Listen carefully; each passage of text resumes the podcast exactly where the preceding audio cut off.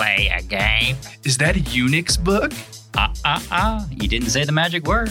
Ah, ah, ah. The files are in the computer? We're only using a simple polyphonetically grouped 20 square digit key transpose from boustrophedonic form with multiple nulls. After very careful consideration, sir, I've come to the conclusion that your new defense systems suck. So the combination is one, two, three, four, five. So it's a code breaker.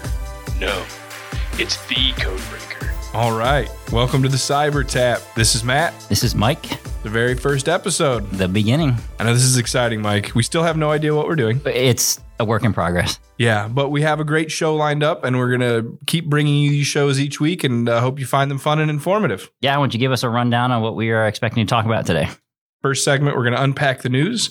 Uh, we're going to talk a little bit about the recent rash of home IoT, consumer grade IoT attacks that we've seen. And then finally, in our feature, we're going to bring George Bailey in from CyberTap, and we're going to talk about the Purdue Cyber Range and cyber games that we play in some of our education services. You're right. Let's kick it off. Yeah, so let's unpack the news. So we have Mary in the studio with us today. Mary, why don't you go ahead and introduce yourself to the listeners? Mary here. I'm currently a senior studying public relations at the best university the United States has to offer, Purdue, in the beautiful city of Boiler West up. Lafayette. well, we're this is a room full of Boilermakers, so uh, we we we obviously agree with you. So we're talking about this rash of home consumer grade IoT devices that we've seen uh, a number of stories in the news lately describing them being attacked. So, Mary, what have you seen in these news articles? All right, let's just dive right in here. So, the first article I saw was from Business Insider. Essentially, this couple got attacked through Google Nest. The attacker was heating up their home and talking to them through the device. Um, some freaky stuff coming on from there, but it doesn't stop there. Uh, BuzzFeed was talking about how the Ring got attacked, and and these hackers are using this device to see into the homes of various individuals. Yeah, so I saw a number of these articles as well, and uh, you're right. It's it's kind of freaky, isn't it? I mean, it's yeah. The to imagine coming home and having your house at 99 degrees, like the couple from the Nest article from Business Insider. Yeah. Well, it's not even coming home. I mean, these people are literally living on your wall like a fly. They're watching your life and you don't even know they're there. Yeah, so freaky. Other than being just a general creep, you know, why do this? Are they are they trying to get nominated for like scumbag of the year awards for the dark web, or you know, do they just want to watch the world burn? You know, what's the motive here? These guys are just bullying. It's kind of this trolling world people are obsessed over. There's maybe some soft attempt at extortion. Some may try to grab some slight cash out of the couple that they're harassing, right? But essentially, it's just this trolling atmosphere that they're harassing these various individuals and manipulating them in this creepy kind of unconventional way. So, how do they do this? I mean, how do they get to these devices? I mean, that's kind of the the question that I think is probably going the most unanswered from a variety of these news sources. So I think that's probably something we should we should talk a little bit about because the, the truth of the matter is these aren't really highly sophisticated attacks by the Hollywood type, you know, picture of a hacker that's hammering away at a keyboard doing something, you know, so nefarious. It's a lot more simple than that. So I think the the way to describe it or the the type of attack that is most prevalent here is what what I think industry people call credential stuffing which is just a fancy way of saying there's a process that is automated that checks known good combinations of username and passwords against a service. There's a breach somewhere in the world of a credential database that now bad guys or bad actors get a known good password. So your password and your email address to whatever service it might be. They take those and then they write a small, simple program to check against the, you know, an API or the, the back end of a service to see if it matches. And that's exactly what happened with the ring um, attack. It was a credential stuffing and it was really strange because there uh, was a group on a Discord, you know, the, the chat service. I only know it for playing video games and things like that. I didn't realize there were hacker circles or whatever that use Discord as well, but they were using Discord and they were sharing this uh, tool that they have and they live streamed some of these attacks on the Oh, rings. weird. Yeah, and so they, the, I, I saw a video. Uh, it was a small child in a room, and the the attacker was saying that it's me, your best friend, and Santa Claus. I mean, it, that kind of creepy stuff. But all they did was use this very simple program that used this giant list. And then these are giant lists from these breaches. So I was looking at an article from Troy Hunt, who is, uh, I guess he's a, a security researcher, kind of a security evangelist out of Australia. He wrote a really interesting article about this where he talked about something called Collection One. And collection one was this huge amount of passwords and email addresses from an, thousands of data breaches. And I looked at some of the numbers. There were 773 million unique email addresses in the in this breach file. So that's twice the population of the United States. Wow. So that's everybody in the United States having two email addresses. Now that's not what the breach was, right? This was global mm-hmm. breaches. So it wasn't just the US, but to give you an idea of scale. And there were 21 million unique passwords. So they take those combinations of known passwords and usernames and run it against the system. And then it just sends up a little flag says, yep, that one worked. And now you have access to those people's cameras, their Nest devices, or whatever it may be. So what you're saying is I need to change it from one, two, three, four, five, right? yeah, using one, two, three, four, five. That's only what an idiot would use on their luggage. oh Spa- boy, Spaceball, Spaceballs reference. Everybody, yeah, nerd mm. alert over here. Sorry.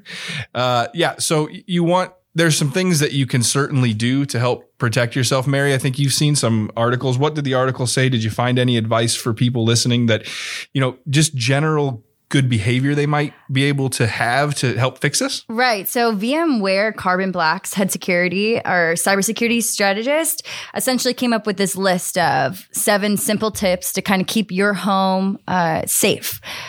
I can kind of dive into yeah, some of why what. You, why don't you just read the list for us? All right. So first, we got check permissions upon installing a service. Right. You see a screen yeah. that comes on your phone that says. Yeah. If you if you have an app on your phone and it says I want everything. Right. And you better trust I that mean, app. And those right? things have your location. Yeah. Uh, and sometimes not even right. when you're using the app. So some of those things I know it's so easy just to press OK, but you really have to see where you're giving your information to. Yeah. So. You're right. Exactly.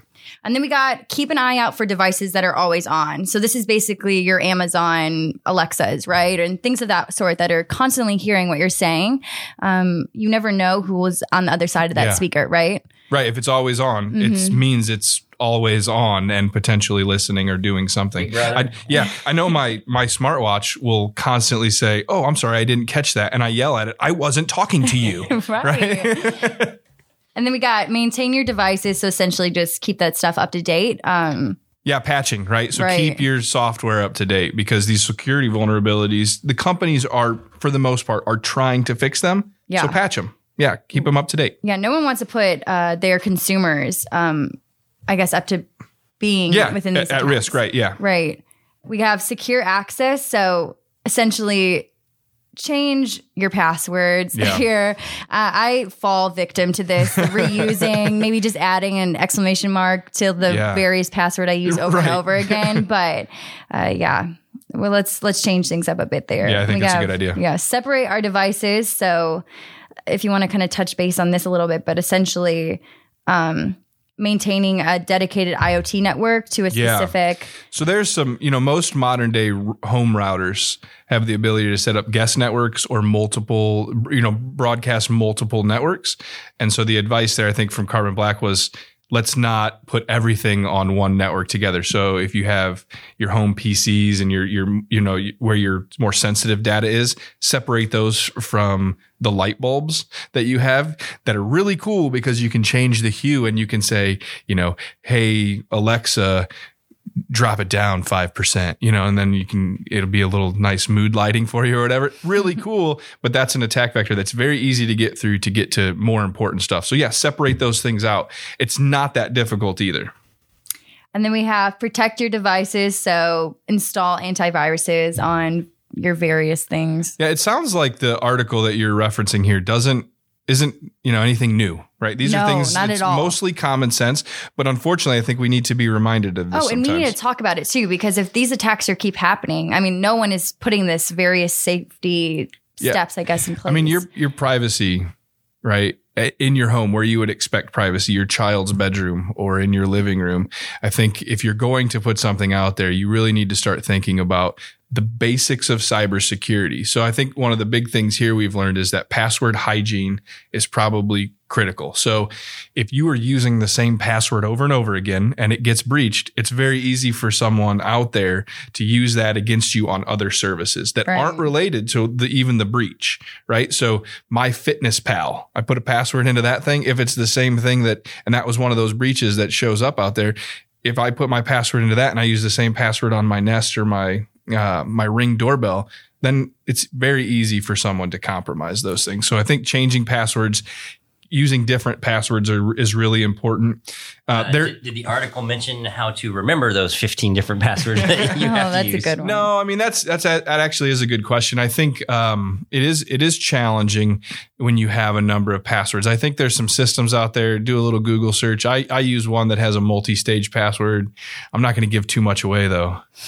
it would that, yeah, no, I'm not going to give you. Any, Yeah, Now we know where the weak link is at. I'm not gonna I'm not gonna give my my secrets away. But there's a there's also a lot of um, software and applications out there that help you to store passwords. So things like KeePass, and that's spelled K E E P A S.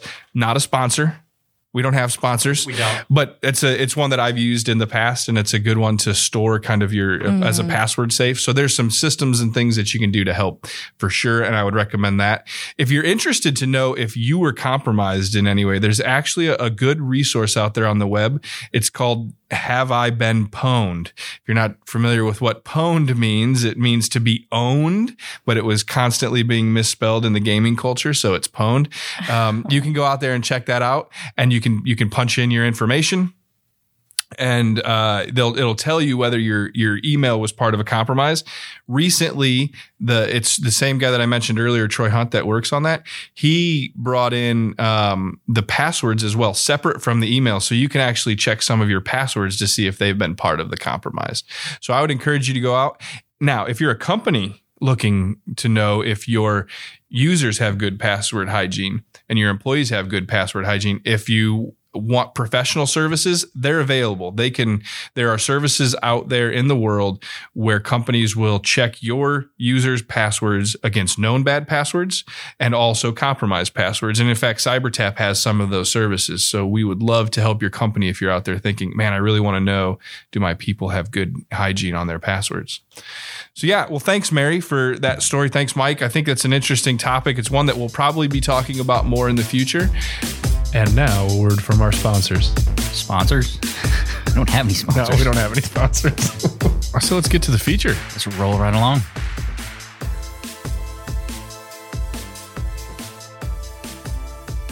Well, today's feature is featuring George, and that's why he's here with us. So, again, great to have you, George, be, to be with us today. We want to talk a little bit about some of the CyberTap educational services that we are offering. Specifically, I think we want to talk about the cyber range, maybe some of the more sporting type cyber activities we have. So we do, you know, capture the flags or cyber games, anything like that. So, George, why don't you just start by telling everyone a little bit about the Purdue Cyber Range at CyberTap? Well, thank you, Mat and Mike, for having me on the episode today. So, the Cyber Range, it is a simulated small business network, right? So, everything that you would typically think to see or have in a small business network is in the range. So, we have user segments with a variety of user based operating systems Ubuntu, Windows 7, Windows 10. Uh, There's server segments, there's web segments, there's DMZ segments. The interesting thing about the cyber range is that it's it's chock full of open source and commercial tools. Oh, okay. Interesting. Uh, full, fully functional Active Directory environments with simulated users, simulated traffic. So even when we're not doing training, when the range is up and running, it's a it's a operating ecosystem. We've got people emailing each other. We got people browsing, browsing the web. Uh, we've got attack generation. We've got traffic generation. So we can simulate real world traffic. We could simulate traffic that doesn't follow any sort of standard protocol that would either look suspicious or you know not following an RFC. Uh, it's but it's packaged very nicely, right? So it Okay. it's, it's not a data center. It, think of it as a data center in a box.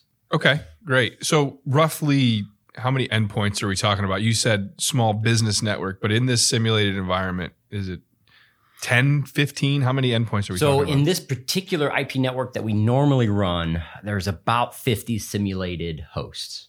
And those hosts again are in are client endpoints, there's servers, there's a variety of services, web services, DBA services, uh, FTP, and then there's the typical monitoring services you would see in a SOC. Right? Typical small business networks wouldn't have a SOC, but this particular range does. So we have you know SNMP monitoring systems, we have a SIEM. we have firewall monitoring, we have IPS. All of those generating logs goes to a syslog server. The syslogs get forwarded to those variety of of console dashboards that you might see in a SOC.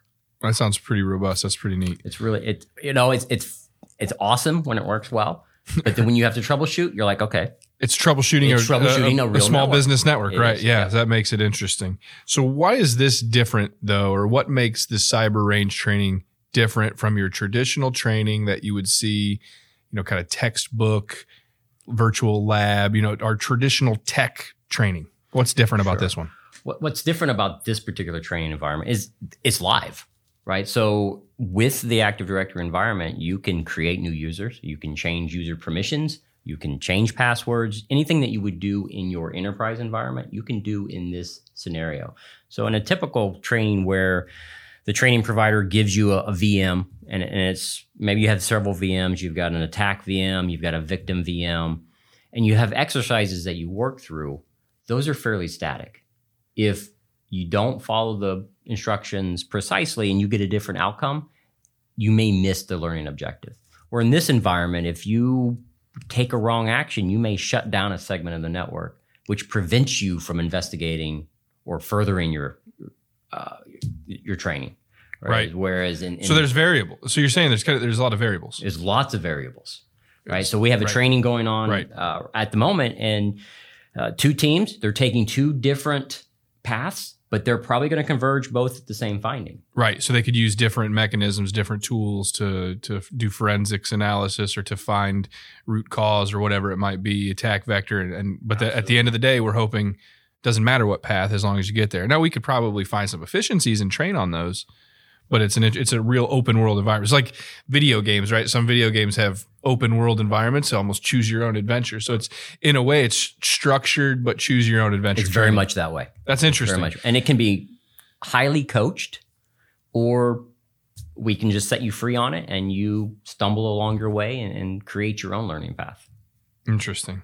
So, uh, George, you're a security practitioner. So you spend time in the field. You have a team of security personnel that cybersecurity personnel that go out, do professional services. Kind of from that point of view, what do you? Th- what I guess what is your favorite feature of the the cyber range or these trainings as it relates to real life practice of cybersecurity? I am a practitioner, and what, so what I like about the range is that the scenarios that we train against are plausible real world scenarios. Right, so we're not we're not cooking up something that you would only see in a lab. Okay. If if you are training against, you know, how to identify, uh, eradicate, contain, and, and remediate ransomware, it's real ransomware. It's real ransomware. It's not a simulated ransomware attack. It's truly malicious Correct. payloads. So once we release it, if if the trainees do not clean it up, we have to revert because there's not an easy button to clean Right. it up. Right. Right. Interesting. So, um, I mean, that kind of leads me to my next question because if it's real and it's serious and it's a fairly robust system, who benefits from training like this? Who should be coming and doing training on the Purdue Cyber Range with CyberTap? Well, I, I want to say everybody, but the reality is it, it helps that if, if you have somewhat of an IT acumen, right? You don't have to be a professional. You don't have to be uh, a command line ninja, but you certainly need to be comfortable navigating operating systems, user interfaces. But that's pretty much anybody these Right. days. So I would say, you know, boardrooms, if they want to not necessarily engage in the range to to solve technically a scenario, but if they want to understand how a particular response might happen, if they want to test a playbook, right? So if they're if you're a cyber leader but you rarely touch a keyboard because you're you know you're working on mergers and acquisitions, uh, bring Right. some of your playbooks to the range, and we can help you understand how they might respond on your network. So you, you mentioned you don't have to be a command line ninja, but I kind of want to see a room full of regular ninjas doing cyber training. That'd be cool. I mean, with their face masks, they may not get full view of the screens. but Yeah, I don't know how that Are would. they teenage and have been Teenage Mutant Ninja Turtles? No, we, we don't discriminate. do we so have they can those? be turtles. Yeah, it could be anybody. yeah, the range is available to anyone, wh- wh- which is perfect segue into my. I think my last kind of question here, George. How can people get time on the range? So who's it available to? You kind of mentioned the target audience or kind of what they need to be to be successful, right? Or kind of background. I, ideally, they how do you how do you get time and and what do you do? you so want- they can certainly visit our webpage, uh, cybertap.purdue.edu. Uh, cyber dot tap right Cyber- dot tap dot purdue dot edu. correct. Very good. So you can go there as a starting point to get more information, the, the variety of scenarios that we might engage. There's a form to fill out there. You can certainly on that webpage is all our contact information from your contact, Mat, mine, Yeah, mine, yeah, uh, the rest of the there. teams. You can reach out to anybody in the CyberTap team, and and we will get in contact with you fairly quickly. I guess that's true. We kind of put our phone numbers out there. We do, So right? we might even answer. 'Em. we want to hear from people, right? accept bribes too. So. No, we definitely don't. We don't, no, we, definitely don't do bribes. that. Uh, we might accept Bitcoin someday, but someday. Do we have a wallet? You probably have a wallet. I, I do have a wallet, and, and I advocate that everyone has a wallet, whether they plan on unransoming themselves or just as a future contribution to their retirement. yeah, producer Jim, he's got a he's got a wallet. That's good. Well, He- I he bet bought he it. buys all kinds of things. He's online. waiting for it to bounce back up a little bit. Yeah. Well, it's it's it almost hit what Bitcoin went over ten thousand this week, so I, I've been watching it closely. Yeah. Ideally, though, if you're going to train on the range, we'd like to see a small team. Okay. Right? Yeah. So if- talk you about that. come- What size team? if you come as a as a solo participant, um, we we would likely pair you up with another team Okay. or, or a small group because training on the range is more than just learning certain command sequences or learning uh, an interface of a security tool. Teamwork and collaboration. If you cannot communicate, teams will not be successful right.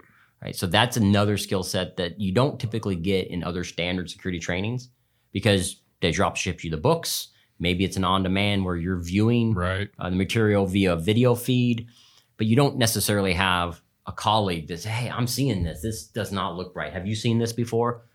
And it's that interaction, it's that collaboration that really you can see the light bulbs clicking in students. Right. So, in addition to what we do on the range in this robust simulated environment, we we do some sporting type events, right? So we've run some sockathons. We have a cyber games as part of our other offerings as well, and we have the ability to do wargaming, like red versus blue. So just touch on a little bit of what we're doing in that space too. So if if you want the sport of cybersecurity, we can help with that too, right? We do, right? So the range has a number of opportunities. There's blue training. So if you want to train as a defender, we have those capabilities. If you want to brush up on your offensive security skills, so you want to become that penetration tester, but you don't necessarily have a robust lab that you can try a, a, a number of compromise. You don't have a fully functional Active Directory environment that Right. you can compromise. But you can come and we can we can set up the range so that you are the attacker. And then there's cyber wars where we have uh, real live blue people and real live red people, and and the blues are defending the environment and the reds are trying to attack. Right, so we can do that in the range as well. Awesome. It's a much smaller capacity, right? Sure. Uh, and it and it ideally we would have teams that are that don't know each other okay. right? It, it really pushes their capabilities because if you if you come and you do a cyber wars with your teammates, you may already know their tails. Yeah. right? So right. you may know their tactics and you know how they're going to defend things.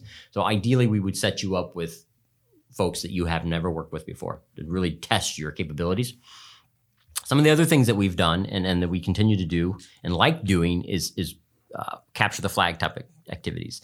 It's not truly a capture the flag, so we call it cyber games. And what we have is we've got a small collection of consumer grade IoT, you know, your Google Assistants and your Alexas and light bulbs and smart plugs and a variety of hosts that, Mhm, that mhm. you know participants first we don't give them access to the network so the first thing they have to do is break in- Compromise the network. compromise the network Yeah. to get on so they can see the devices that they have to compromise Right. and the goal would be to change the color of certain light bulbs some of them are set very easily right? You could go over to Alexa, and if you can figure out what the Well, don't give all the tips away, George. Right. I mean, we could Thank have you. listeners here. Jeez, you're going too far. but but yeah, so there's a number of ways. So, any of you that, that are in our. ACE class, you should uh, you should definitely listen to this, right? So, our applied cybersecurity essentials. George was just about to give you, I think, attack vector one for the light bulb. So th- there's logical ways to compromise. There's physical ways. The variety. We try to cover most vectors of compromise. Yeah, and I I think uh, I've seen we hide traffic, we hide clues, kind of have a, a it's a very game like feel. So I yeah, think so you can either exploit the devices directly if you're at that level and that expertise, or you attack the environment they're in, and you might capture network traffic, and you might identify something that gives you a, a clue on how to further Yep. exploit. Yep. Well, again, all of our information is out there. We have uh, website cyber.tap.purdue.edu. Reach out to us if you're interested in training on the range, doing cyber games, learning more about our offerings. And, uh, you know, thanks, George, for, for joining, talking about this. I think it's an exciting service that we offer. And uh, hope you guys found it interesting and that you'll take us up on our offer to come and, and kind of play on our range. Thanks again, George. You're welcome. Thank you.